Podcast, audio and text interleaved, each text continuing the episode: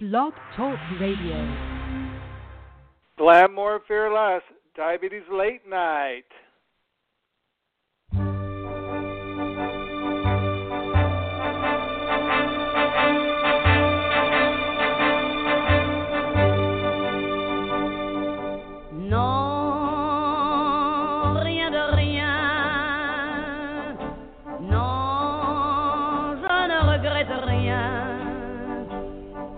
Ni le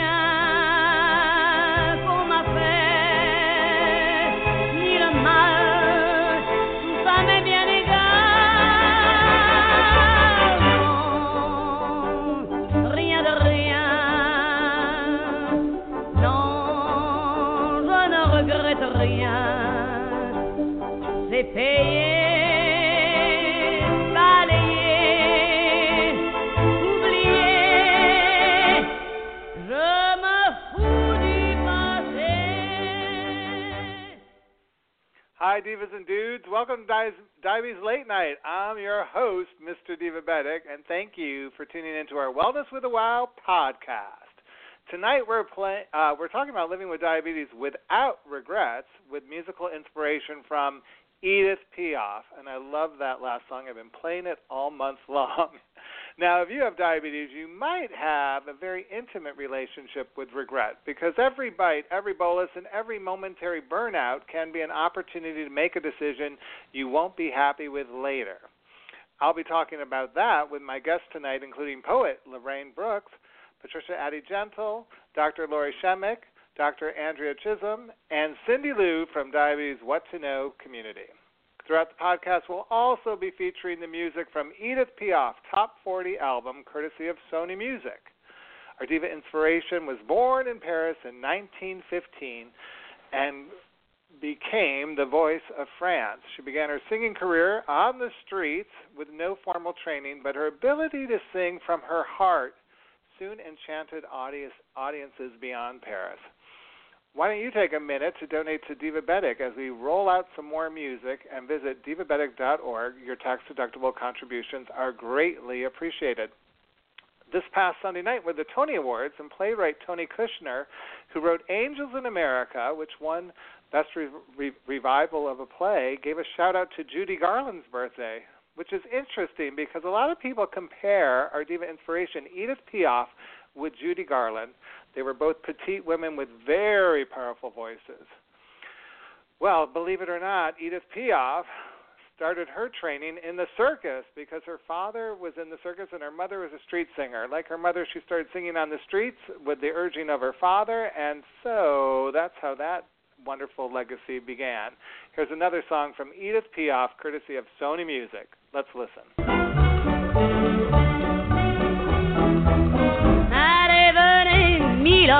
Vous asseoir à ma table. Il fait si froid dehors. Ici c'est confortable, laissez-vous faire, Milord. Et prenez bien vos aises, vos peines sur mon cœur. Et vos pieds sur une chaise, je vous connais, Milord. Vous ne m'avez jamais vu, je ne suis qu'une fille du corps, une ombre de la rue. Welcome back to Diabetes Late Night. I'm your host, Mr. Divabetic, and we're getting our diva inspiration from Edith Piaf. Well, tonight we're talking about no regrets. I have one. I forgot to mention that I worked on the original production of Angels in America back in in San Francisco. I was um, working with the Eureka Theater, and I got the job working backstage on that show with uh, Tony Award winners Stephen Spinella and Kathleen Chalfant. And Tony Kushner used to visit me all the time when I worked at Zuni Cafe because I was I had to be a waiter while I was working on that show, and he felt so humbled that someone would get up that early and and go to work and then come back and work so late at the theater for uh, Angels in America. It's amazing to see how long lasting um, that show is and how powerful it still is to so many people. And if you get a chance to see it while it's on Broadway, I urge you to do that. I also have a regret because last week or two weeks ago I didn't get to present my biggest diabetes outreach program of the year at Mosaic uh, Central Farm Markets because of the weather. So I'm checking off that regret. We're rescheduling our Diabetes Awareness Day at Mosaic Central Farm Markets in Fairfax, Virginia for Sunday, September 16th. Please help us spread the word and join us as we take over a farmer's market and present diabetes wellness. All right, well, it's time to meet my first guest. She's been on the program for several years as we go into our eighth year anniversary. I'd like to welcome to the show Lorraine Brooks. Hi, Lorraine. Hi, Max. Good evening. How are you? I'm good. Uh, do you mind shutting the door for a minute? Not at all. Ooh, that was sorry about that. I'm testing out sound cues for our upcoming murder mystery podcast, Swan Wake, which will debut in September. I want to. I, I thought I'd share that with everyone to get the ball rolling. You were going to join I, us for the. Um, to it you were going to join us for the farmers market, but you couldn't. So maybe you'll come back in September when we uh, restage Yeah, I was so production. I was sorry to see that it was um canceled because of the rain, but yeah, that gives me an opportunity uh to be there this time. Hopefully, uh, it was such fun last year. I was looking forward to it, so um I'm looking forward to it again. Yeah, it's gonna. I think it will be. An, it's gonna be a wonderful event. We're gonna have uh, scent detection expert Debbie Kay will be there. We're gonna be doing food tours with Nadine Young, who's a registered dietitian, certified diabetes educator, and we're gonna have a dog parade. So there's lots of things to do. Plus, I probably am creating a scavenger hunt, we'll. I'll. I'll let people um, think about that. I'm sure I'll have that ready by September. Hmm. Anyhow, tonight our topic is regrets, and um, I thought rather than asking you about that, I would read uh, a comment from a message board that I saw about regrets and get your advice on it. Are you ready to take that challenge? Uh, absolutely. Okay, so from the Diabetes Health website, F.I. Granny wrote, My biggest regret is that I did not stay committed to my diabetes and health as I did when I was first diagnosed. The first few years, I really took the time for myself to test often, eat on time, and be prepared. And then life intervened, and I started slowly to let it slip by the wayside. I allowed my family, my work, and my life to take priority over caring for myself. I now find that my needs are on the back, bun- uh, back burner. Help. What do you say to that, Lorraine? That's kind of a common thing we we hear a lot at Divabetic, and I, I wanted to see what your advice would be on that. Well, you know, I I think I I mean I understand it. Uh it's it's um it's sometimes a lot of uh I don't want to use the word work, but you do you do have to pay diabetes a lot of attention and um life does happen. But uh I think the important thing is what she said at the end of of her note, which is um, you know, that life got in the way and she let herself get put on the back burner. I think you can't do that. You always have to keep yourself on the front burner and you know that old saying that when you get on an airplane and the the um the oxygen masks fall down, you got to put on yours first so you can help other people. And and I think that's the best advice that I can give is that you can't do anything for anybody else until you take care of yourself first. So you always have to make yourself the priority even though it may sound selfish or feel selfish at times, um, there's really no other way uh, to do it. Um, you know, I, I, I I've been doing that for is, 35 years.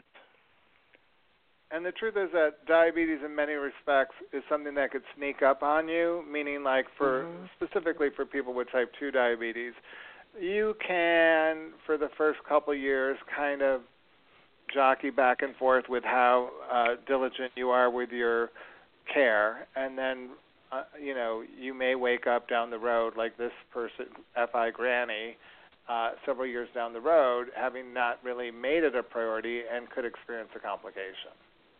I totally agree. I totally agree. I think it's the same. Uh, it's the same with type one too. But um, I think you always have to just be your own best advocate. I mean that that's what we basically talk about every month, isn't it? I mean, we have to we have to advocate for ourselves and we have to be our own best friends and ask for help when we need it and um that's what this journey is all about. It's about taking care of oneself and it's not selfish to do that in the least.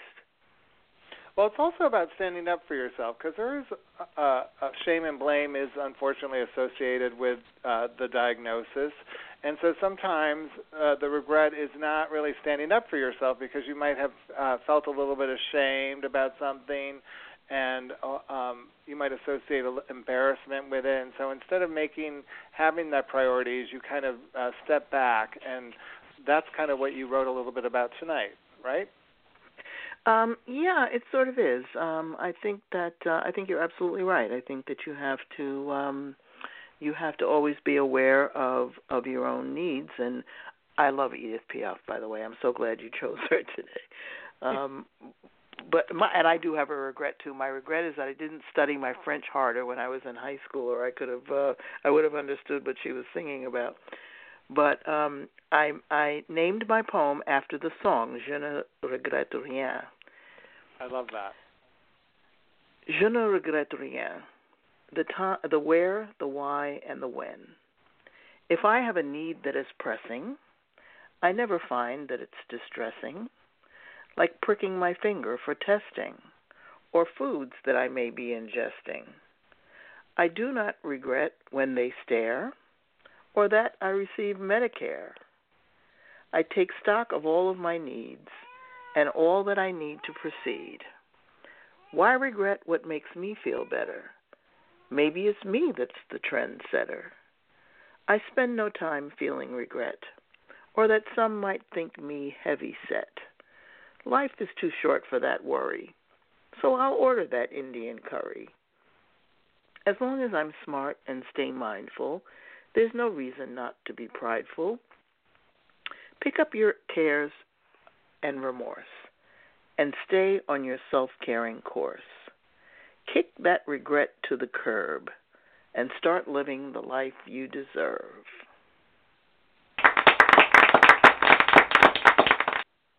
Amazing, Lorraine, and your French accent was brilliant too. But this poem really uh, addresses a lot of very common regrets that people have, and you do it always in such an artistic and playful way and really get the message across. I do think I just want to point out one and get your uh, feeling on it because we talked quickly over email about it, but I think the mention of Medicare is really um, powerful, and I'm I'm curious to ch- know why you chose that. Because I'm on Medicare. well, and also because people associate something with that I too, think right? That, well, I think that people.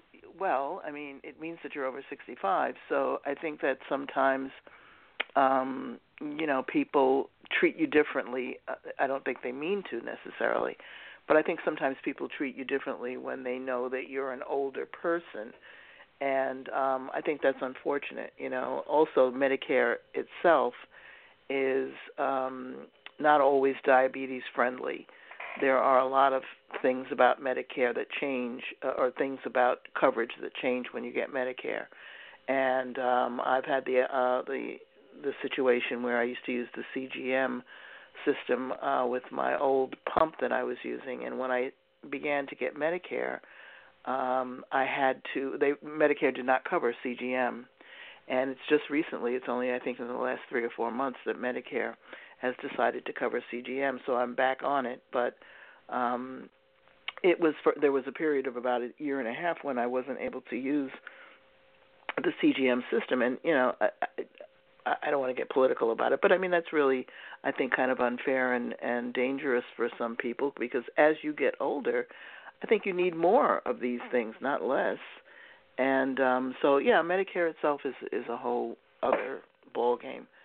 And I guess it can make some people feel a little bit more self-conscious. I it doesn't make me feel that way, but um No, I love it. I love I had, you know, I, I think through your in. poetry uh, you stick up for a lot of people. When people read your poems, it's like you're sticking up for them because there is this kind of overwhelming, uh, once again, this kind of shame, blame associated with the disease. And I think, you know, what I get from your poetry, and I think why it's so heartfelt and means so much to people, is because you're saying some of the things that they want to, they would want to say, maybe giving them that boost of confidence that they could stand up for some of these things like checking themselves in public and not having to feel like they can't do that because they don't want to embarrass anyone else at the table or um, you know, be unsightly to the other guests at a at a restaurant. I guess is what they would say. Just the other day, I had the experience. Um, I was uh, somewhere where there was a person that was having a low blood sugar episode, and the person that she was with went to get her something to eat or drink. And in the meantime,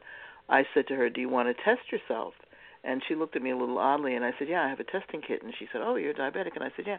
So I took out my testing kit and I let her use it, and she was so grateful, you know. Uh, and we both sat there in public on a on a uh, bench, and um, she tested her blood sugar, and it was like fifty something. So she knew that you know it was time for her to to take some action and um I don't neither one of us felt self-conscious and I don't think anybody was looking at us or or noticed us one way or the other. So I think you have to get over some of those uh feelings, you know, or, or else you you really won't take as good care of yourself as you should.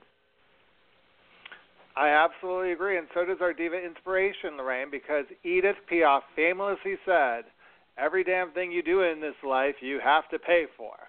and that's the cliffhanger until we meet my next guest. But first, we're going to play some more of Edith Piaf's greatest hits. She was discovered in a night by a nightclub owner who started her career and gave her the nickname the Little Sparrow, which comes from the fact that she was so petite. Here's another great song by Edith Piaf, courtesy of Sony Music.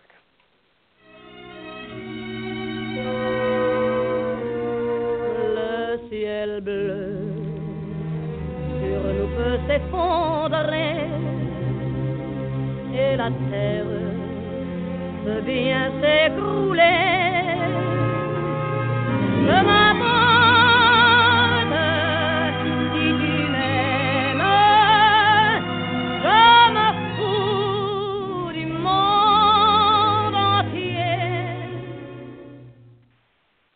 Welcome back to Diabetes Late Night. I'm your host, Mr. Divabetic. I'm on the verge of celebrating our eighth year of podcasting next month in July. I Sure hope you join us. But first, my next guest is a radio show host, certified nutritionist, weight loss expert known as the Inflammation Terminator, and the best selling author of um, How to Fight Fat Inflammation and Fire Up Your Fat Burn. Please welcome back to the show, Dr. Lori Shemek. Hello, Dr. Lori. Hello, Max. So great to be here with you and your listeners. Well, we love having you on the show because you always Thank take you. these. Um, you have a really wonderful way of taking the tough topics and making them understandable to me as well as Well, my thank listeners. you. And you know, Thank you. regret is so haunting. You just heard uh, me quote Edith Piaf, who on her deathbed, I should have said, said every damn thing you do in this life, you have to pay for. Well, she certainly uh, had several um, demons in her own personal life uh, regarding Mhm. uh, substance abuse and things like that. But for a lot of us, we these small regrets can build and can create um, unhealthy mindsets or even outcomes. So I want to talk to you a little bit about regrets and get your first and foremost get your definition on on regret. Yeah, I you know, it's interesting because regret and we all know what it is. It's that feeling as if, you know, why did we do what we did? We could have done something different and we what we really want to do is change the past, right? So, um the you know, there are many people who literally suffer every day with regret. And the good news though, that liberation from it is 100% possible. Many people believe it's not, but it is. And so it's essential for everyone, uh, for their well being who experiences daily regret, to let go of it. Because what what is happening is that you are living in the past essentially. You keep looking in that rearview mirror and that's not the way to create the life you love. It's not the way to really optimize your health, if you will. And so, um, you know, we know that, you know, physicians and health experts and friends and family can really do a lot of shaming, and especially uh, type 2 diabetes, it's at an all time high, as we know. So it's interesting, though, that this all time high of shaming is also coinciding with an all time high of type 2 diabetes. And, you know, it's easy to target folks who succumb to uh, a lifestyle disease. And what many people do not know is that as this lifestyle disease, if you will, or this preventable disease, has a genetic effect and it's different for one person or another. And if someone who chooses food, for example, packed with sugar, such as whole wheat bread, how many of us uh, choose whole wheat bread, right? Well, mo- the majority of those uh, bread slices are um, can raise your blood sugar as much as two tablespoons of sugar, and so there you go. There's the majority of food in our food supply that's uh, manufactured, process is very high in sugar, and it adds up. And so, if people don't know that, then they're experiencing uh, potential guilt of uh, what's going on with their blood sugar, their p- the potential regret for not knowing better. And I'm here to say that that's not even healthy for you, that you need to really just let it go. Because, you know, regret is a natural, universal human experience. And this is something to be very aware of, very important to know this. And and also to remember that it can go away. You can let it go away. And it's a natural part of being human.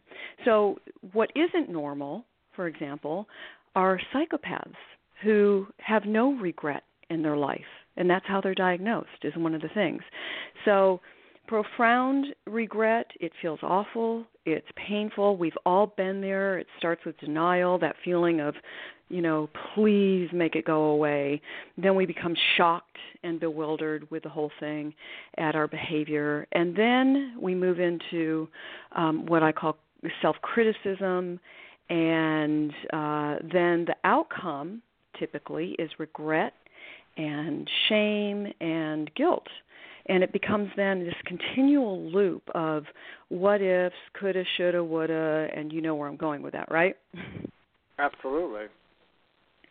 Well, I you know this is interesting to me because um, last month we had the PCO diva, PCOS diva on Amy Medling, and she mentioned how um, when she she was really suffering with PCOS that mm-hmm. she started like a restrictive diet. And so she would she specifically she went uh the one moment that stands out that she spoke about on the podcast was she went to a restaurant with her husband and uh they went to order and so she ordered a common entree and started making all these substitutions which I assume irked the waitress because after the waitress left the, her husband said you're a diva which is when PCOS diva jumped into her head. Now I feel like going back to Lorraine's poem, a lot mm-hmm. of this is about like if you're the if you're the one who's becoming health conscious uh, for any reason, not just because you're being you're diagnosed with diabetes, you might be diagnosed with prediabetes. But if you're the only one in your family, or if you're the only woman at your bridge club, or you're the only coworker who is watching and being mindful of um, your diet, you could in many ways seem like uh, you're making waves because all the other women at the Real Housewives of New Jersey roll their eyes at you, Dr. Lori, when you say, "I want the dressing on the side."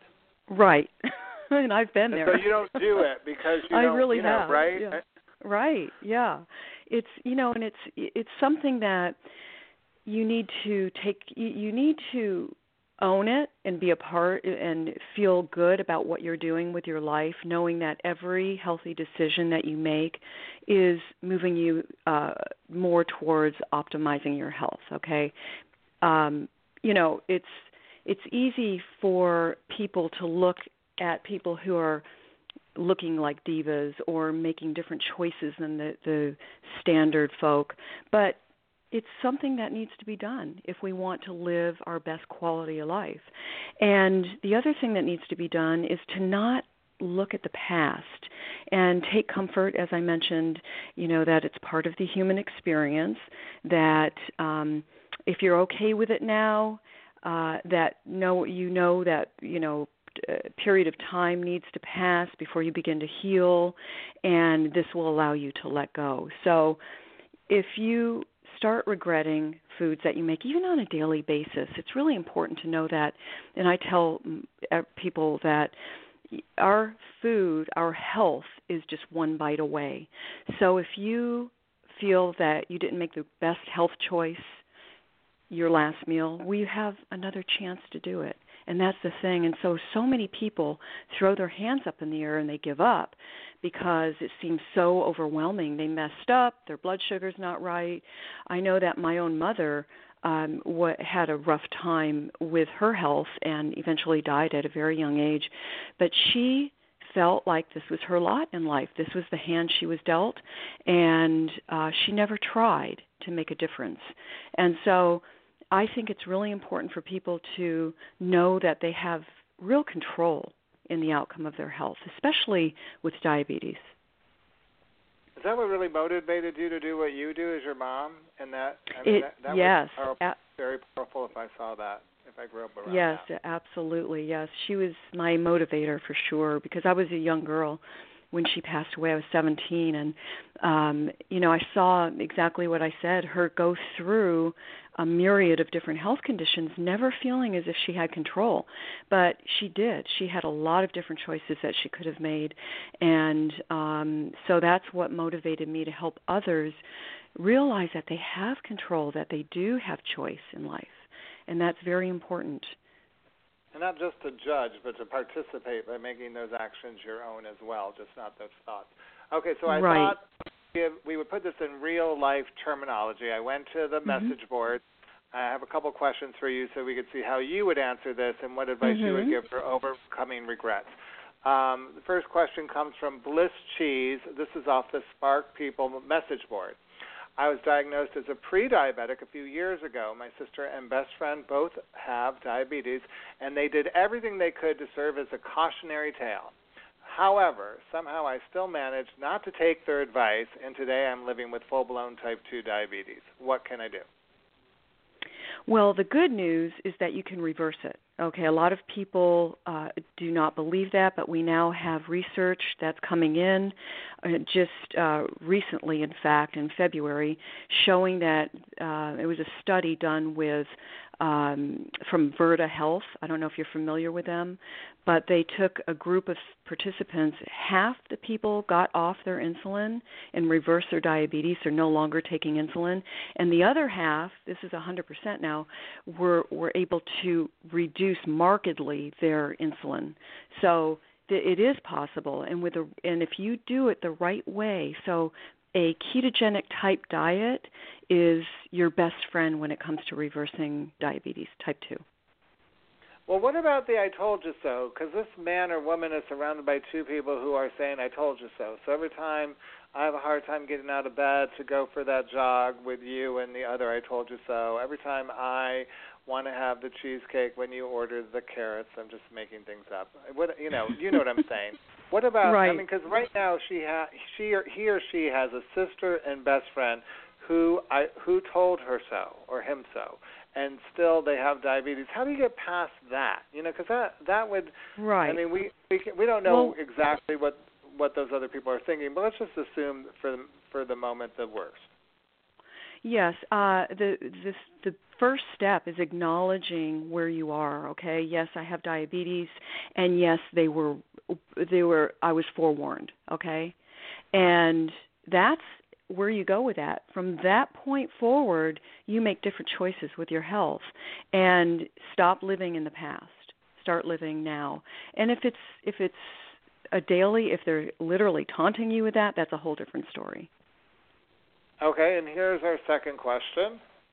Um, mm-hmm. It's from 200 pounds too heavy on Spark People's message board. I'm also pre diabetic and I was diagnosed in June 2011. Even though the nurse practitioner told me I had to lose at least 15 pounds to get it under control, I was still very scared. So I tried going on a diet to lose weight. At first, I lost 10 pounds over the summer. But then I fell off the wagon and gained 10 pounds back and have even gained more where I am today. Not surprisingly, my labs just came back and my numbers are higher than they ever were before. What do I do? Oh, well, she so you needs see to... this a lot. Regret about right. diets not working uh, because I right. mean you write a lot about this. You appear on shows about this. So how do how how someone out there wants to make a healthy behavior. Summer's like a big time when this all happens. How do they get back into that uh, trying again? If they if it, it's like literally putting yourself in that space, okay, and uh, it, realizing that you were successful at one time and you can be successful again, and that you need possibly your hormone levels have changed and you need to have that evaluated um, but you definitely need to start again and you need to be uh, in the mindset of somebody who is successful because again you're in control in the end. The food does not control you. It's the other way around always and when do you do that? Do you wake up the next morning and say, I'm going to start all over again? Do you start right there, wherever you are, whether it's I, 1 o'clock in the afternoon, uh, 5 o'clock in the evening, 11 o'clock at night? Like, when do you mm-hmm. really just uh, put, you know, put metal to the pedal, so to speak? Or the pedal I to the always tell people to, uh, at the very next meal, the very next bite, in fact, to start. Make different choices. When you do that, you empower yourself. And many people feel disempowered because again, they give up, you know, their numbers are up. They're not they're not uh they feel like they're doing things right. And that's why it's very important to definitely seek outside help in terms of uh somebody who can set you in the right direction, give you uh, knowledge. You know, there are a lot of people, as I mentioned about the whole wheat bread, that think they're doing the right thing when in fact uh, they're setting themselves up for disaster. So, again, hormones could be an issue and have changed, and trying new ways of uh, eating, such as the ketogenic diet or intermittent fasting. Would be oh, of and great guess benefit. what, Dr. Lori? It's time for Yes? the hot seat question. Uh oh, should I be scared? I just love I'm that scared. sound effect. Okay, so yes, you should be. No, you should be. Oh it's time for our hot seat question in honor of our eighth an- eighth year anniversary podcast. And coming up, you recently appeared on the TV show The Doctors to discuss the concept of intermediate, intermediate, intermittent fasting. Gosh, I talk today. What is it? How do you pronounce it? And I understand part of this goes back to should I or shouldn't I eat breakfast in the morning? Right. So, uh, intermittent fasting is really a pattern of eating. It's not a diet per se. Uh, ideally, I like to put my clients on, you know, food that is going to tamp down on that insulin bump. Okay. Uh, but it's essentially you are eating, you have an eight hour window of eating, and you're fasting for 16 hours. And so if you simply eat your last meal, say at 8 o'clock at night, and you don't eat again until noon the next day, your lunch, there you go. And it's easy to do it that way because you are uh, sleeping through most of that fast, okay? And many people don't realize that they naturally fast and produce ketones, which are very important to in helping uh, people with diabetes while they sleep. But the problem is it's not long enough really to have a market effect. So when you get to that sweet spot of 16 hours, really 14 to 16 hours, you're not only creating weight loss, you're optimizing cell health, mitochondrial health, which is a very important component to overall health. Um, your your cells do a cellular house cleaning, if you will. Your digestive system rests, so everything cellular uh, is being repaired and renewed. And that's a really important point, especially when you're living with a disease that has inflammatory roots. Okay, so in, uh, intermittent fasting is an excellent way to really tamp down on in, low level inflammation in the body, and the ketogenic diet too. I love it. All right. Well, they can find out more at your website. Tell everyone uh, Right. your website, and definitely uh, mention fight how to fight fla- fat inflammation. Absolutely, thank you. Uh, my website is drlori.shemek.com, L-O-R-I, shemek.com, and I have lots of healthy information if you're interested. I'm on Twitter at Lori Shemek, and I have a Facebook page, Dr. Lori Shemek, with lots of healthy tips everywhere. So, um, and if you need to get a, if you need to contact me, please do. I'd be more than happy to uh, direct you to where you need to go and and if you do have diabetes, check out Virta Health. They I have no affiliation with them, but they are really having great success with people. Great. Well, thank you so much for being a part of the show tonight. Thank you for having me. Take care, Max. All right. Well, one of the biggest regrets some of our listeners have are the questions they don't ask their doctor before they leave the office. How about the gynecologist? We'll be talking about that next. But first, our diva inspiration, Edith Piaf, overcame much tragedy in her life, including the death of her daughter at the age of two when she was only 17 which probably inspired the emotion she evokes in many of her popular ballads. Here's another wonderful song from our diva inspiration, Edith Piaf, courtesy of Sony Music. Let's listen. Tu me fais tourner la tête. Mon manège à moi, c'est toi. Je suis toujours à la fête quand tu me tiens dans tes bras. Je ferai le tour du monde. Ça ne tournerait pas plus que ça. La terre n'est pas assez ronde pour m'étourdir autant que toi.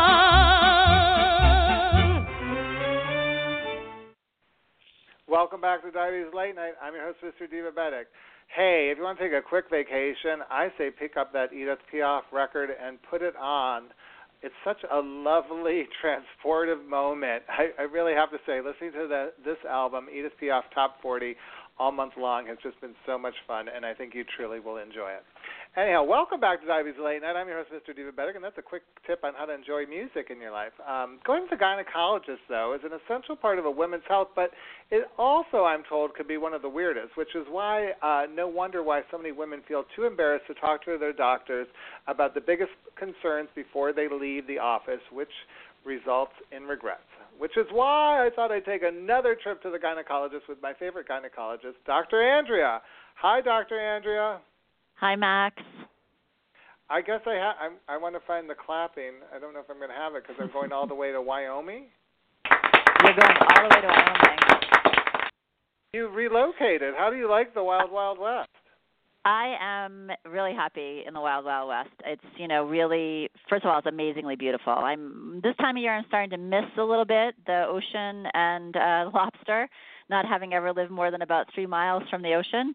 Um, but the mountains here are just unbelievably gorgeous and wonderful, and um, I, I've really found a nice little practice environment for myself. It's what I was hoping to do to kind of get back to a little bit more kind of grassroots, community based, closer to patients. Um, it's kind of like being the doctor in Northern Exposure.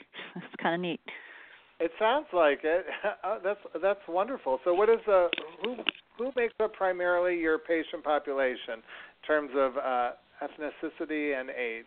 I'm just curious. Very white. Okay. Um, there's minimal, minimal, minimal ethnic diversity now, which is completely the polar opposite from where I was in Cambridge.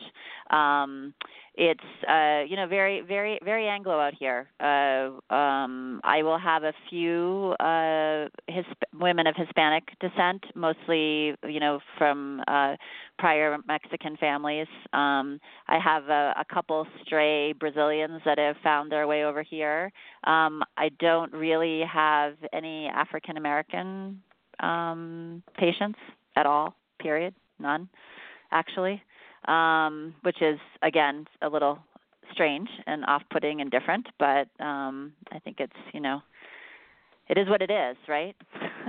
Absolutely. Yeah. No, that's. Yeah. I, I would think that would be a little bit disconcerting, but again, like based on where you are, I guess it's not that uncommon. All right. Well, I wanted to get right into this topic of no regrets. I reached out to you because I think one of the biggest regrets we're hearing about right now is that sexually transmitted diseases have reached a record high in the United States starting in 2015. That's according to the Mhm. U.S. Centers of D- Disease Control and Prevention. And obviously, talking about a sexually tr- transmitted disease or s- sexually transmitted uh, infection, which I'll ask you to define what those two terms are and why they're different, uh, can be embarrassing and can lead to regret if it's not treated. So, 1st Mhm. um, w- what is the difference between an STD and an STI? There's really no difference. It's just in the naming. Um, I think that the that the we've we've switched over to be be more sexually transmitted infection instead of disease because disease is a little feels a little bit more labeling and maybe a little bit more shaming than infection. Okay, and um, what can STIs or STDs affect uh, body parts besides the genitalia? Um, they can. I mean, one of the one in particular that we that we we think about um, uh, the two that we really think about affecting other other body parts are um, HPV, so human papillomavirus, or HSV, which is uh, herpes simplex virus. Um, as far as the, the, the either of those uh, infections can be uh, transmitted by oral sex, so we can see um, those symptoms in the oral pharyngeal area. So, for instance, it's possible for someone to herpes comes in two two types. Most of us all, all have immunity, have been exposed to the cold sore causing herpes, um, but that can end up on the genital tract. But the typical type 2 or genital herpes, which tends to be a little bit more aggressive, a little bit more symptomatic, a little bit more frequent outbreaks, can actually end up in the oral on the oral pharyngeal membranes as well. Um, human papillomavirus, which is the genital warts or the the for in women what we worry about uh, the co co-causer of or, or main cause of cervical cancer can end up in the oral pharyngeal pathways and uh, in the throat and can actually lead to um, the potential for, for throat cancer. HPV can also get in the rectum um, from anal intercourse, so that or obviously orally is from oral genital sex, but anally from um, anal sex and can end up in anal cancer, which is uh, you know unfortunately what took um, the beautiful Farrah Fawcett away from us all too young. Right now, um, a lot of these uh, diseases or infections aren't easily. I mean, you don't realize you have them before they're diagnosed. So how? And and and that yeah, and that's that's definitely sorry, Max. Symptoms, that, right? The signs and the yep. symptoms might be not always so obvious. So they may how, not always I mean, be so obvious. I mean, mm-hmm.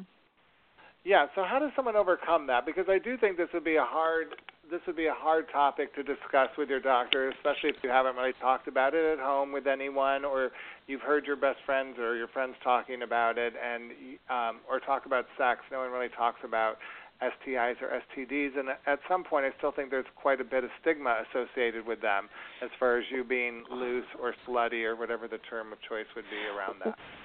Well, there is, and I also think that you know, as gynecologists, we probably don't do such a great idea, a, great job all the time about inquiring about women's, you know, sexual histories. I mean, you're not going to be forthcoming about it, but if your gynecologist asks you the appropriate questions, you tend will tend to open up a bit. We tend to think about, you know, screening for ST, STIs, STDs as more of a more of an issue amongst amongst young women, um, specifically, you know, 20 20 year olds, early 30 year old, you know, early 30 year olds, or women who are in their, you know, 30s and 40s, very very sexually active may have multiple partners. Those are the women that we're going to be screening more often especially for the major one that doesn't cause any symptoms which is chlamydia. Um, I, most women are sort of inherently screened for human papillomavirus with their um, Pap smear screening. So that's one that you know is going to get screened for uh, regardless, at least in the in the genital area and on the cervix. Herpes is usually fairly symptomatic, um, and usually uh, that is something that you know would present you with a, enough of a symptom that you would you know potentially seek medical care for. But what we're seeing, you know, we're seeing a, a definite rise of STDs, especially in in um, you know women women over 40 you know back in the back in the day where you know you just sort of think that you sort of start to become you know not a sexual being in your in your menopausal years. You know women women nowadays as aging are sort of grabbing menopause by the horns and just saying you know this doesn't mean my life is over this doesn't mean my sexual life is over. And you know coupling that with the fact that um there's higher midlife divorce rate going on so there's more you know more more people changing partners in their 40s 50s and 60s and women in their 40s, 50s, or 60s, one of the liberating things about being able to, you know, being sexually active in your later years is that you don't have to worry about pregnancy, but partially that decreases the use of condoms, which also increases your risk of exposure to STD, STDs and STIs. So it's it's important for women, especially as as we're getting older and we are sexually active again with new partners, that you do let your gynecologist know that because you you you should be you should potentially be screened for for a sexually sexually transmitted infections, even though it's sort of out of the typical recommendation guidelines, because those guidelines don't really look at the fact that women may be having new partners later in life. I love it. And now I wanted to ask you though about the whole thing about being on the pill. A lot of women, I would assume, think that if they're on the pill, it's going to stop them from getting an STD. Yeah, that's absolutely false. Um, condom use, barrier method use, so either female condom, male condom, are really the only things that are going to be even potentially protect you from sexually transmitted infections. And with that, they really only protect you from a few. Chlamydia, gonorrhea, you know, potentially trichomonas, which is a vaginal parasite that can cause a very foul vaginal odor and discharge and irritation. But because of the way that herpes is spread and, and human papillomavirus, condom use may slightly decrease your risk of transmission or acquisition, but it doesn't. It certainly doesn't um, uh, affect it that that profoundly. So you know, just having just the fact of having intercourse does puts you at risk for exposure to you know these these sexually transmitted infections. Now the good news, I mean, the the good news with this is that for the most part, um, most sexually transmitted infections, you know, with the exception of you know hepatitis B and HIV. Are, are become a little bit more of a nuisance, especially when you're out of your reproductive years. You know, we worry about chlamydia and gonorrhea causing problems in terms of um, uh, uh, fertility issues, injuring fallopian tubes, damaging fallopian tubes, so pregnancy can occur, um, giving you bad pelvic infections uh, that can affect your fertility. Um, nothing's really truly life-threatening as we as we as we as we as we move on with these other STD STDs. So it, that that at least is you know one one one piece of the positive but um you know they they can they can cause you know issue, you know significant issues and like you said embarrassment and you know the potential for having to disclose uh, with new partners and that sort of thing which is you know socially socially awkward. Well I, I even think like just carrying around a packet of condoms you know people would you know going to a store as a woman buying a pack of condoms would have would be associated with some kind of like shame or embarrassment. And the truth be oh, told, sure. you're just looking out for oh. yourself. Oh. Absolutely. I mean, culturally, for sure. I mean, I have I have condoms that I slip to my teenagers because you know the thing that I always say to my teenagers is, listen, you know, most most men are going to not carry a condom because they're they're not the most pleasant thing to use, and they're not necessarily going to want to use them, and you have to act like it's an like it's an admission ticket. You know, you're the only right. one looking out is, for yourself. Is, you're the only one protecting huge. yourself. this is a big deal because I'm sure you've met uh, through your your um, met your practice over the years women who have regretted not taking uh, action to either prevent an STD or even letting it go longer by kind of hoping it, wishing it away, right? Because I mean, Absolutely. some of this could have yes. major impact on so many women want to have babies that this could actually uh, some of these could have outcomes on miscarriages, right, or stillbirths.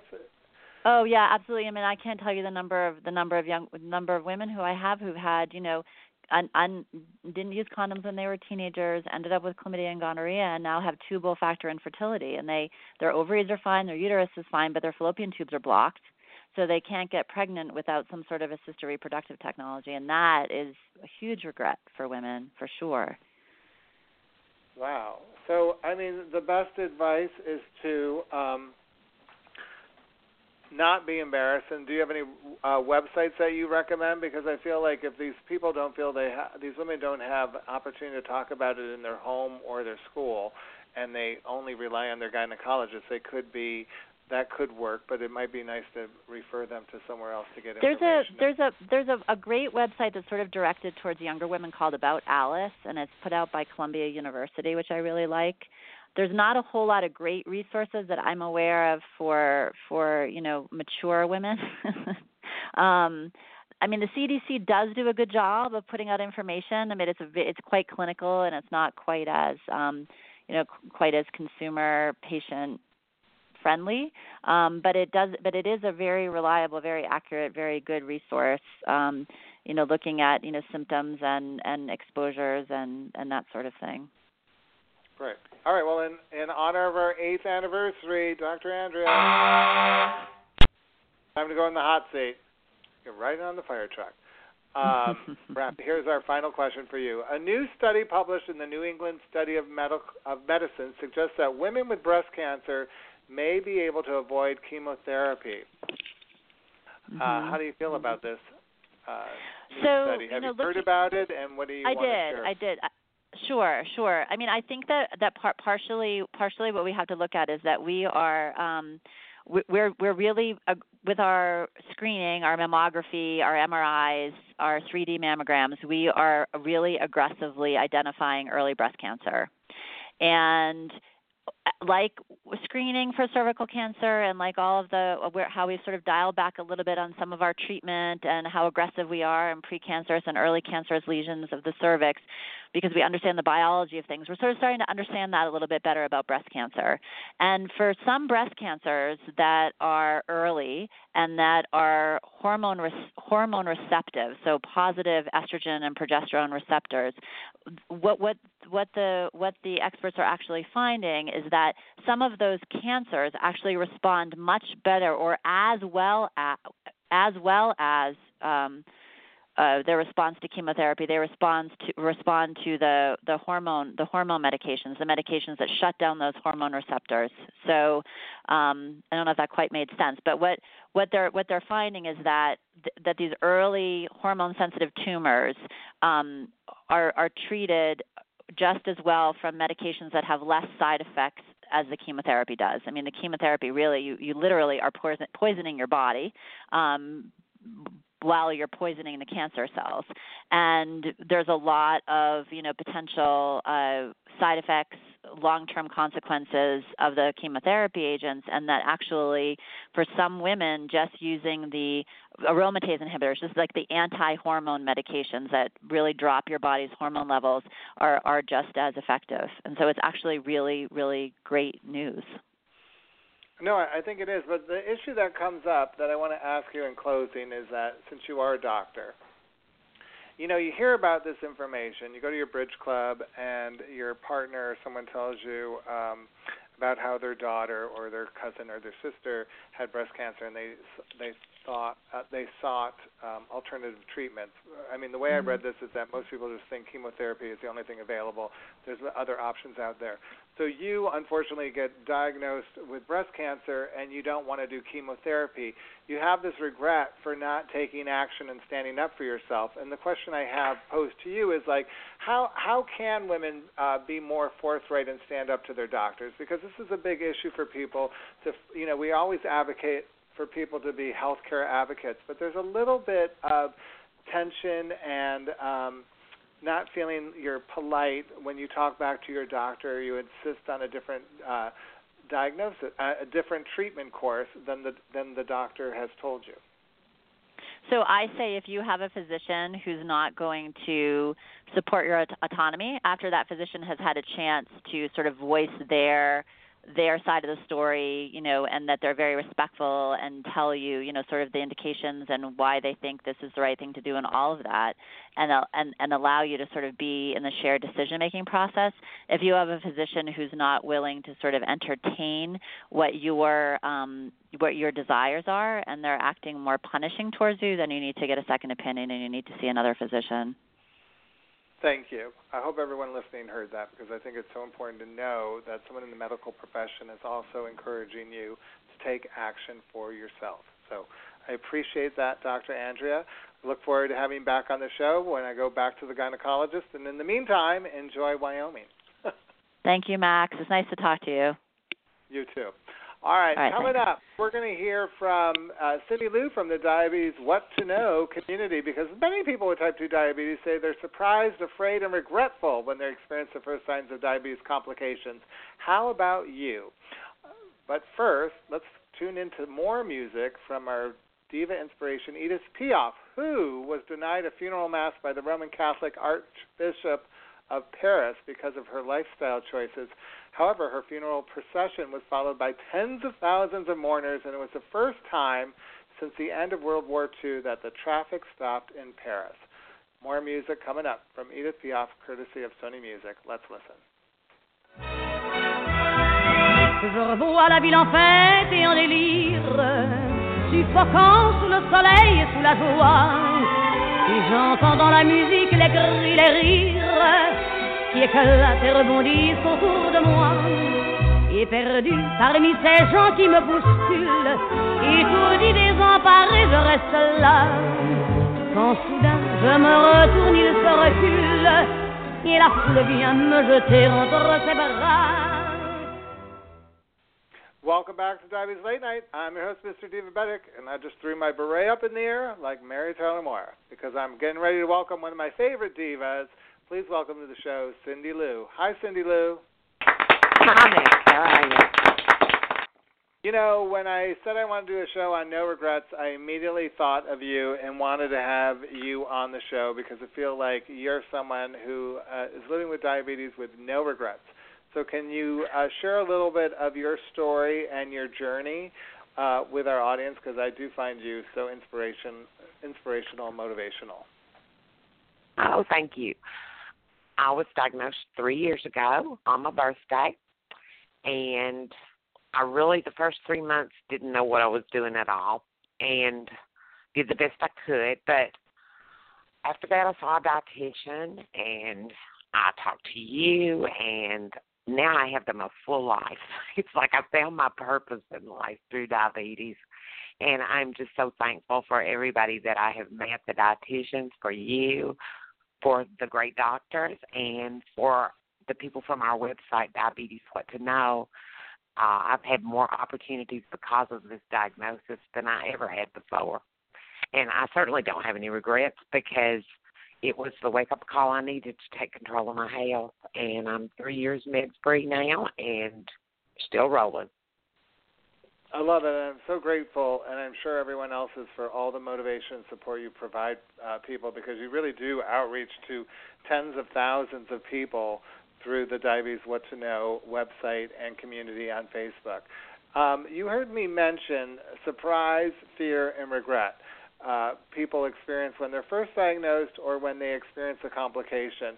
Has that have you experienced that in in your work with the community? Have you seen people kind of fall into those categories? Oh, I think when we're diagnosed, all of us are scared to death. I think we feel guilty. We feel like it's somehow our fault that this happened, and we see that over and over in the support groups. Uh, they come to us not knowing what to do, not feeling hopeless. And the first thing we do in the group is assure them that this is not your fault. I don't care what Uncle Sammy said or your mama or what you're telling yourself. It's not your fault. If you don't have the gene for it, you're not going to get it. So it's not what you ate. It's not that you sat too much. And we we like as a group to keep things very very positive. We find that that spurs people on to get the education they need and learn how to manage. And I love it. You you do you have this wonderful habit of asking people to post their uh, fasting blood sugars in the morning. I want to know. Uh, I want to go behind that and find out what the reason is and and um, what the reaction is from people most people in the group take part in that and on the beginning they're very self conscious but we make sure that when they post that 350 or whatever that high number is against our lower numbers that we assure them that we've been there you're doing good keep on with what you're doing it will come down. And again just keeping it positive. Um some people won't post. They're very personal about their numbers. To me, posting that fasting every morning keeps you honest. It lets you see your progress. It lets other people uh, cheer you on when you're trying to come down. But most of all, it just keeps us honest in our management. Okay, now let's talk about some specific stories because I'm sure you've had a few people who haven't taken to it as quickly as you have. So, uh, share a little bit about the diabetes what to know community. Is there anyone who pops out to you who might have struggled at first, maybe with the regret of experiencing multiple high blood sugars or uh, multi- embarrassment from maybe even being diagnosed, who uh, ultimate or maybe was regretful of the number they saw on the scale and so uh, took action and has had a healthy outcome because of it? Oh, we have a lot of rock stars in our group. We really do. Um, one that comes to mind is Jane from Canada. Jane was an office worker. She's a computer person. She builds programs, I think, is what she does. I try not to get too personal with people, but from things she shared, I think she built programs. And she was at a desk a lot, and she was heavy and didn't move a lot. She's a very interesting person and was active in her own way, but they were not exercise type active. And Jane, when she was diagnosed, came to us and started working and, and like so many people was uh can I do this? Can I do this? I don't think I can do this. But now she took the running classes from Diabetes Canada and she went from a behind the desk person to a marathon runner. She runs marathons about 10 times a year. And she wins sometimes in her category, but she was 59 when she was diagnosed, and she's 63 now and running marathons like a wild woman. And then we have another guy named Nick that is a cyclist, and he rides 40 miles a day pretty much. And I mean, they are our superstars. I'm I'm not athletic like they are, and many people in the groups aren't. But those two particularly stand out for me because they took one lifestyle and shifted it totally in another direction and and many of our people do. I mean, my direction is very different to what it was when I was diagnosed, but these people just stand out to me.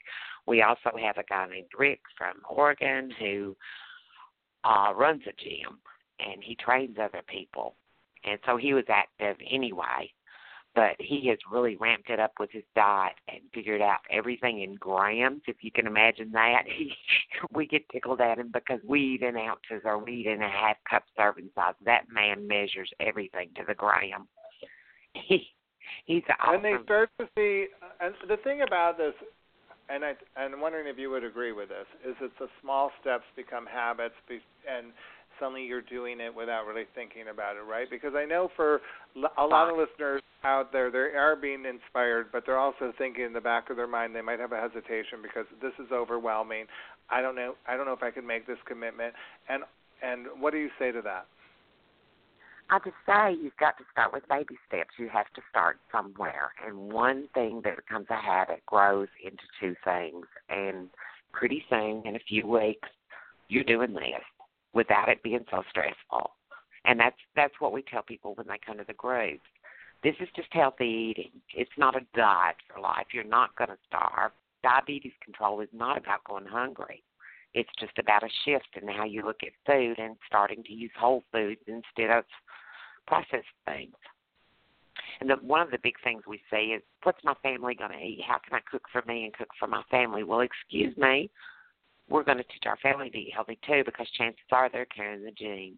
So we it's just a gradual shift and it's still good food. We have a Pinterest page with recipes that are really tasty and people that didn't cook learn to cook even in their own way with steamed bags of vegetables and simple things. I mean, we help people. It's like I bought a roast. How do I cook it? We tell them. Our group members are so helpful about telling people how to prepare things and how to manage.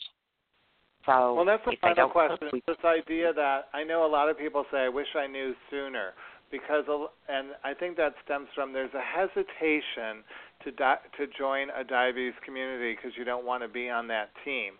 Um, so talk from that thing. Did you have any hesitation about being in the diabetes community? And if you haven't, have you heard that mentioned from some of the people who are in your community who've ultimately turned it around and actually now love the community because of the support, encouragement, and education they got? I had no hesitation. In fact, I started the support group on my own. Uh, I found Ansley and diabetes what to know later on, but I had already started the support group, and we we incorporated the support groups into her website. But I wanted people to talk to. I wanted to learn. I wanted to know what they were experiencing. But I tell everybody you've got to own your diabetes and take charge of it. And it's hard to put your personal self out on the page. I know that. But if you don't do that, you're going to experience complications. You're not going to learn what you need to. And it's the same thing with dietitians. We see our people fight going to the dietitian. They don't want to go to the dietitian and have a frank conversation. And healthy eating classes work a whole lot better with people we have seen in the groups than a one-on-one dietitian appointment. I think I think dietitians are very, very important, and I encourage everyone to see see a dietitian. But I think with type two, in particular, healthy eating classes in a group setting help people open up.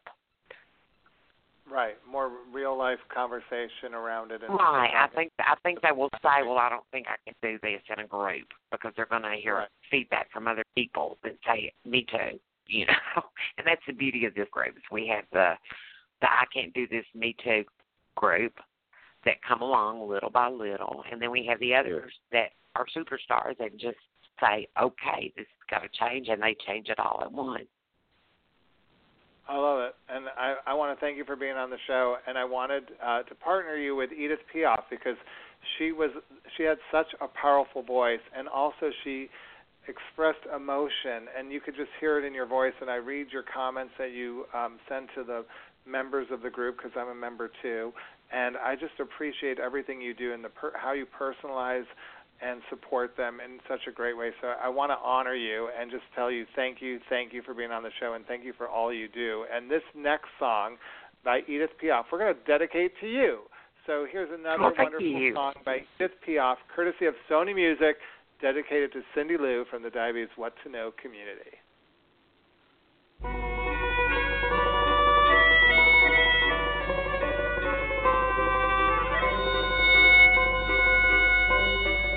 Sous le ciel de Paris s'envole une chanson. Elle est née d'aujourd'hui dans le cœur d'un garçon. Sous le ciel de Paris marchent des amoureux. Leur bonheur se construit Welcome back to Diabetes Late Night. I'm your host, Mr. Divabetic.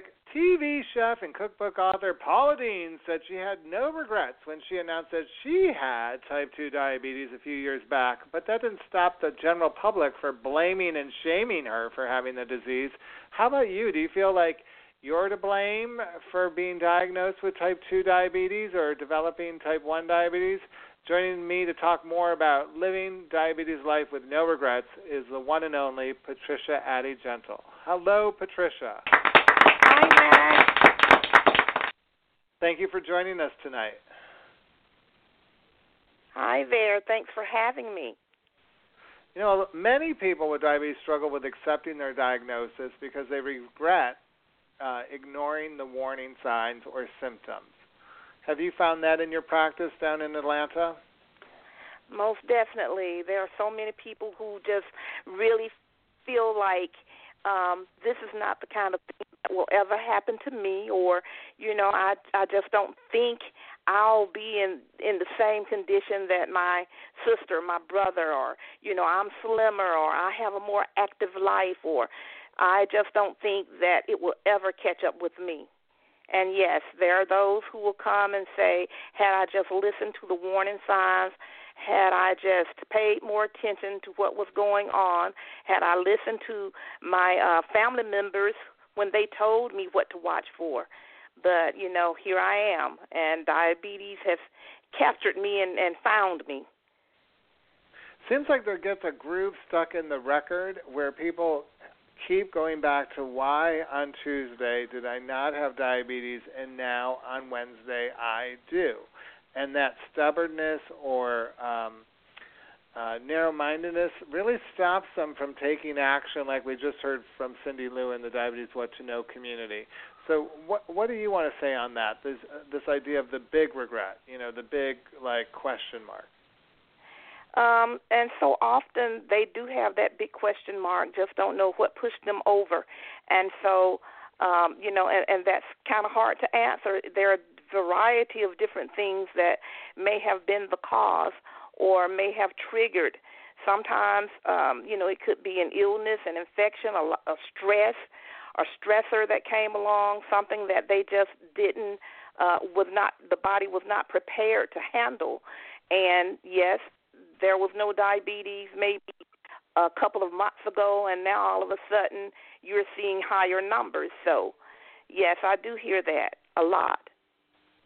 All right, so let's put some people's minds at ease and just go over some of the general information we know about diabetes and why diabetes would not, and developing type 2 diabetes would not be your fault. Number one, you're hereditary. Um, general factors, uh, your genetics do play a huge role uh, in developing type 2 diabetes. What do you want to share on that? Uh, yes, indeed. Um, there are genetic uh, things, uh, uh, genes that will play a part in that. Also, you look at it from the standpoint that growing up with a certain lifestyle and culture uh, will predisposition you sometimes because various things that you are accustomed to doing is just a lifestyle, the way you eat, the sedentary lifestyle, um, your age also plays a factor. When when we as we age, we have a higher risk to develop diabetes. And then right, nearly a third of all people over 65 have diabetes, um, and the National Diabetes Information and Clearinghouse recommends that anyone over age 45 should be screened for uh, diabetes. Definitely, so age would be number and, two. And, and then uh, lifestyle, you just mentioned, would be a big one. So lifestyle could be something where I'm used. If my family is, is Saturdays for my family means ordering two pizzas and watching Netflix all day long. That is quite different from the family that wakes up to go to the soccer game, uh, take a morning exercise class, and uh, drink smoothies. I'm making that up, but you know, I'm trying to look for a very kind of specific difference here. But that's a big factor, and the who who you're surrounded with and what their behaviors are, especially in your family. We kind of pass it down, right? Absolutely, we tend to do the same things, enjoy the same type of lifestyle. And then race, uh, going back to this, this plays a huge role in it because uh, we now know that there's a higher disposition for Asian Americans, Latino Americans, African Americans, um, and not Hispanic African Americans for developing type 2 diabetes. Absolutely. The uh, Hispanic, the non Hispanic African American is 77% higher than uh, the than other populations. So when you look at that in comparison, you know there there are disparities uh, depending on the race. And don't you think, uh, because we're diabetic, gender, uh, you know, more women have diabetes than men, specifically as they get older with menopause and hormonal changes? Not necessarily that one thing could lead to a diagnosis of diabetes, but sometimes that in itself, along coupled with medications and other things, could lead to that. Absolutely, and I, I don't want to kind of um, have this idiosyncrasy about females, but there is um, a different approach in handling stress a lot of times.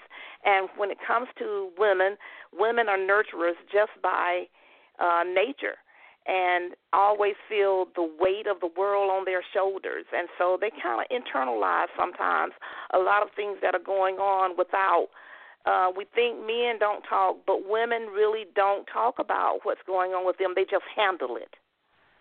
And so those stressors sometimes can also play a part, including the hormonal changes. All right, so now um, you're going to tackle the hard question, Patricia. We've been waiting to put you for eight years. We've been waiting to put you in the hot seat. Oh my! I'm going to give it to you twice. All right, so um, labeling people as having prediabetes, researchers claim, is unhelpful and un- unnecessary. The definition for prediabetes given to people uh, is that it's a cusp of type 2 diabetes and has no clinical worth. That was uh, found by a U- United Kingdom U.S. research team. What do you think about that? Well, you know, I kind of favor the diagnosis of prediabetes because I know there have been a lot of people that I have encountered once they have that diagnosis, they really pay attention and they kind of turn things around. We talked about sedentary lifestyles and um the eating habits and that type thing. Those things, you know, you can't do much about your age and your ethnicity, but you can certainly kind of uh, alter the lifestyle. And I do know people who have drastically changed their lifestyles once they get the diagnosis of prediabetes.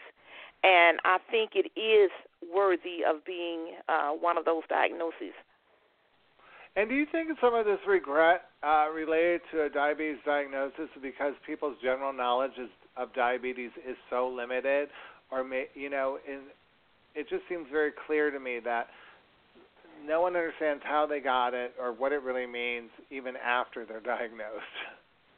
And you're so right about that. And yes, that does have a lot to do with the regrets because if you don't know what actually is happening in your body and you think you're at fault or some way somehow you could have um made this all go away then of course there will be some regret that you didn't do or you didn't pay attention or you should have done something sooner but sometimes it's inevitable that um you know the genetic factors are there and diabetes is something that you could not have avoided but yes, that awareness factor um, is a contributor to the regret. As I always say, knowledge is power. And once you have the power of having that knowledge, then you can do something about it. So when you well, know that, better, you do better.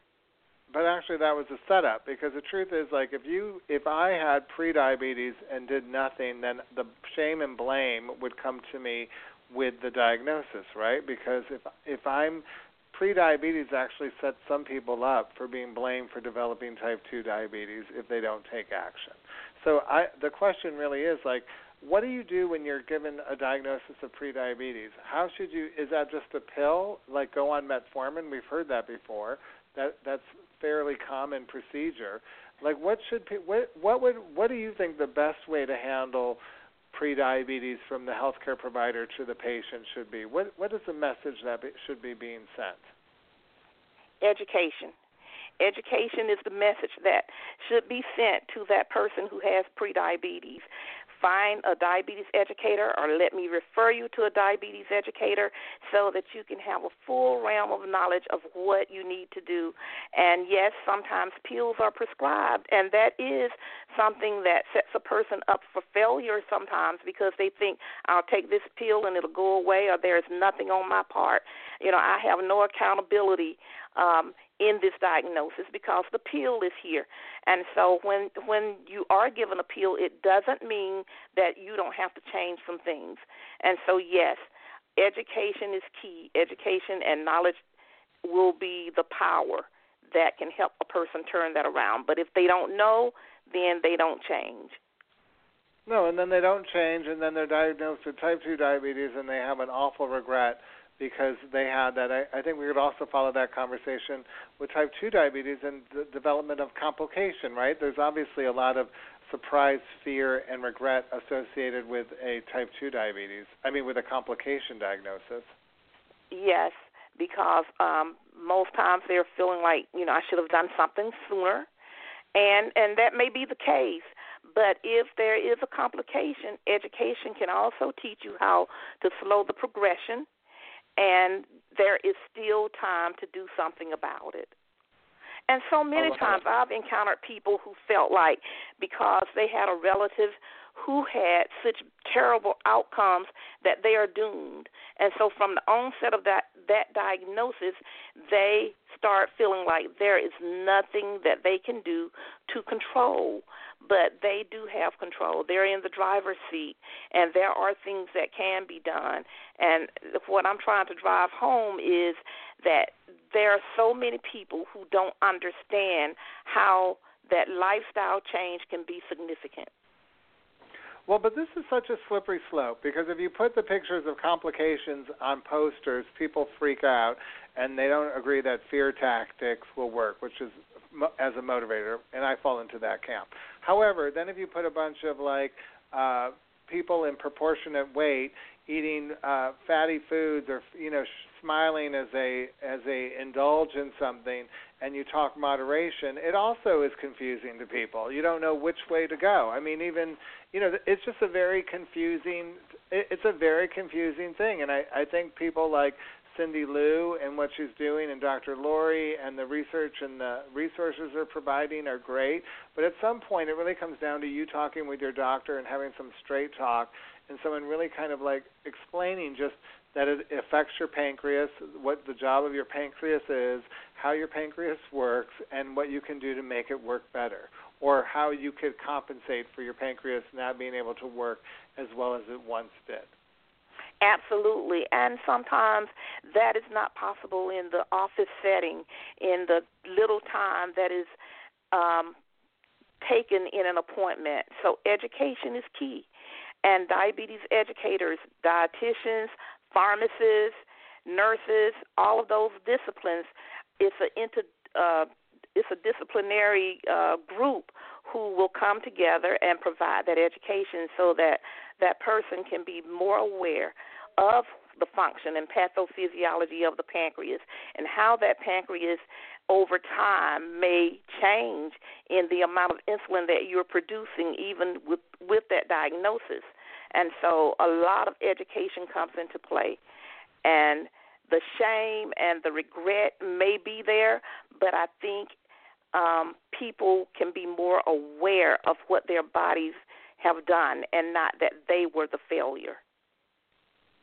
I love it. I think that's great. I can't believe it's taken us eight years to talk about regret, but we've done it. And uh, to have the final word, Patricia, we're going to invite the one woman who always has the wisest comments to make. That's my mom. Welcome to the show, Mama Rosemarie. Well, Hi, Mama thank you. Thank you for having me. Hi. Well, we spent the last hour and a half talking about no regrets uh, with um, in musical inspiration from Edith Piaf. You just heard Patricia talking a little bit about how education Yeah. plays a big role in, in uh, knowledge is power and putting it into action. Right. I've heard that. That was wonderful. She had a lot of good advice there. And So, I'm wondering you what like your thoughts are on um, living without regret. And regret? Well, it, my thoughts are right within my um, diabetes uh, tip for the evening. And um, this, my mother your diabetes advice for tonight is to make sure that we live our lives fully and completely without regret. One way to do this is to turn those failures into stepping stones that you choose to learn from and grow. It has been it has been noted that Thomas Edison failed 1,000 times before he succeeded in creating the light bulb. Can you just imagine what it would have been if he did not do this? Our days would be all nights all the time. We'd be living in the dark. So a failure always means it's a stepping stone in disguise. We never know how long we have. So let's start living a life free of regrets today and every day. So that's my advice for July 12th, or June 12th. I'm sorry, June 12th. Well, and do you know what July 10th will be? That'll be the next one. Our eighth year program. anniversary podcast, and both of you ladies Wow. and Lorraine have been a part of the show for a long time. I would regret not con- con- uh, congratulating you now ahead of time for just being uh, part of everyone's diabetes lives for all these years. It's been incredible. Well, thank you for having all of us. It has been incredible. It's been wonderful. Patricia, what do you think? Like, what do you think? Where would you like to go in year eight? what topic have we not covered that you think we should cover? So we we, we go forward with no regrets. Oh my goodness. You know, Max, I have um since we did the body image uh sessions, I really like that topic and I think we need to explore a little more, a little deeper. All right, body. I think and that Mom, has a lot you, to do with the shame and regrets. Mom, do you have a topic I- you want to cover more of?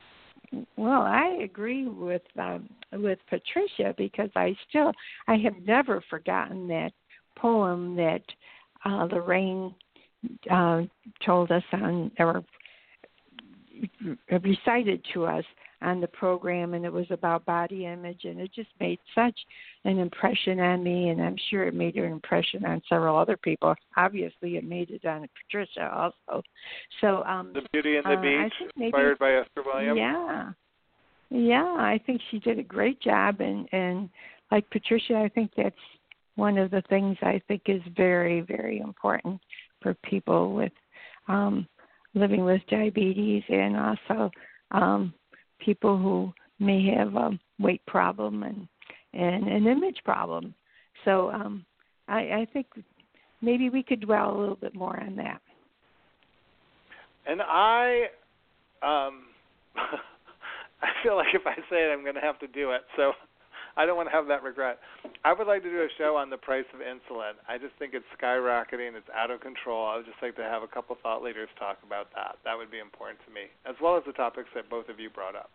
I would like to. I think that would be interesting to go um, a little bit more in depth into that because you read so much about it today, and I don't. I, and I know it's getting covered, but I would just like to get some of the um, go back to the beginning and and and talk about the discovery of insulin and where it was going and how it's developed and and why this is happening today and why the market you know why it's become almost in many instances too expensive for people to stay alive.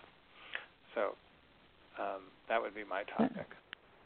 Well, that would Something be a to look forward also. to in year number eight. Well, thank you Mm-hmm. both for being on the podcast, and I want to thank all my guests as well as you for listening for the past seven years. I'm so grateful to be part of your diabetes wellness life. Next month is our eighth anniversary podcast. Please subscribe to Divabetic's e-newsletter at divabetic.org or visit Divabetic's Facebook pages and check out my videos on our YouTube channel. I just reposted my visit to the Mermaid Parade, which always makes me laugh. Um, remember, every diva and every dude has an entourage, and I'm so glad to be part of you. Let's get happy and stay healthy together. And come to Fairfax, Virginia, on September 16th when I do my uh, when Divabetic does our largest uh, diabetes outreach event of the year at Mosaic Central Farm Markets. We're going to close the show uh, with truly one of my favorite songs ever. Here's Edith Piaf's most famous song and my personal favorite, La Vie en Rose, courtesy of Sony Music.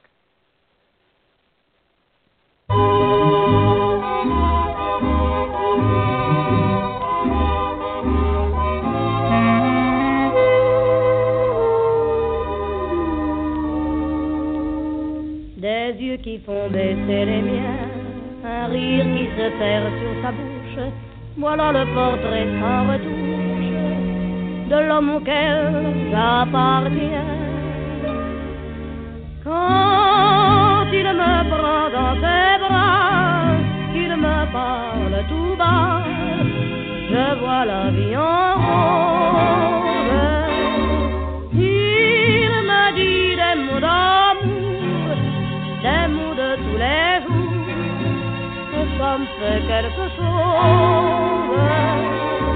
Il est entré dans mon cœur une part de bonheur dont je connais la cause. C'est lui pour moi, moi pour lui dans la vie. Il me l'a dit,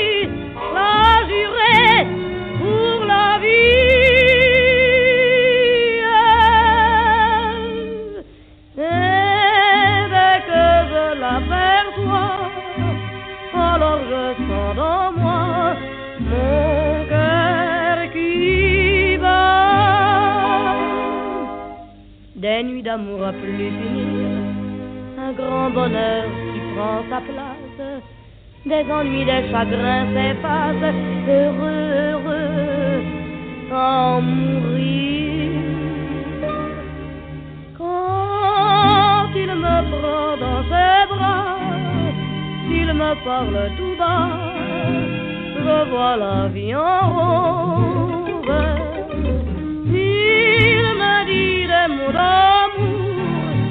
Des mots de tous les jours, et ça me fait quelque chose. Il est entré dans mon cœur une part de bonheur dont je connais la cause. C'est toi pour moi, moi pour toi